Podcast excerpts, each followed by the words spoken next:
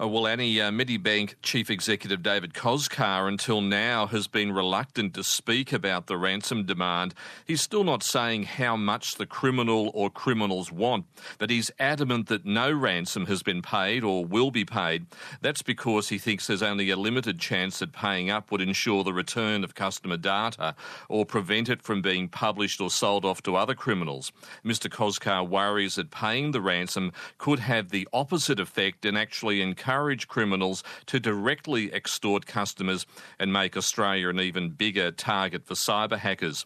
Alarmingly, Mr. Koczkar believes all the customer data accessed could have been taken and now out there on the dark web. That's names, dates of birth, addresses, phone numbers, email addresses for around 9.7 million current and former Medibank customers, and health claims data for around 160,000 Medibank customers, 300,000 customers from the subsidiary AHM. A clearly worried David Koczkar confirmed the hacker got inside Medibank systems after getting hold of a staff member's username and password.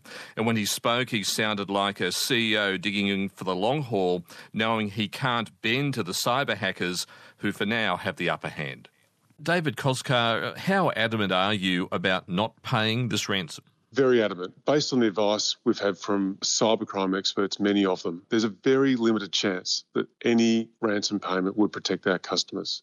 But actually, there's a very strong chance that a payment would increase the exploitation uh, of our customers and actually put more Australians at risk. But did you or the Medibank board ever consider paying the ransom even for a short period? There may be some views out there that paying money could guarantee that data is returned. But unfortunately, paying is not the answer. You just can't trust a criminal. All the advice is that paying does not guarantee that the data would be returned. It's not a ransom, it's extortion. And that's why we've made the decision today, and that's consistent with the policy of the government. Do you have a better idea now of how the hacker got in? The, the hacker we know stole the username and password of a person who works in our network who has privileged access. That's how they got in. Uh, so, can you confirm if this staff member was a, a senior staff member, given that uh, they would have had, I guess, super user access to pretty much everything? The staff member was not necessarily senior. In fact, I don't have privileged access to the system. It's actually someone who's an admin access. The uh, criminals stole that username and password. They impersonated that person, and that's how they got in. But we continue with our forensic investigation to understand exactly the steps that were taken. Cybercrime is an ever present threat. A cyber attack is reported one every seven minutes. We need to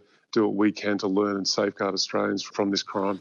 Medibank Private Chief Executive David Koczkar with Peter Ryan. Given the escalating crisis, what is Medibank doing to help customers? Annie, uh, Medibank is going to commission an external review to determine how the hacking occurred and how future attacks can be prevented, uh, noting that there's been no new suspicious activity since the original attack. Uh, they're providing free identity monitoring services and will reimburse the costs of replacing ID documents while warning customers to remain vigilant. Medibank's share market value has taken a beating down 13% so far this year, much of it in the last few weeks, but this morning Medibank shares were up as much as 2.5% after the update and confirmation that no ransom will be paid.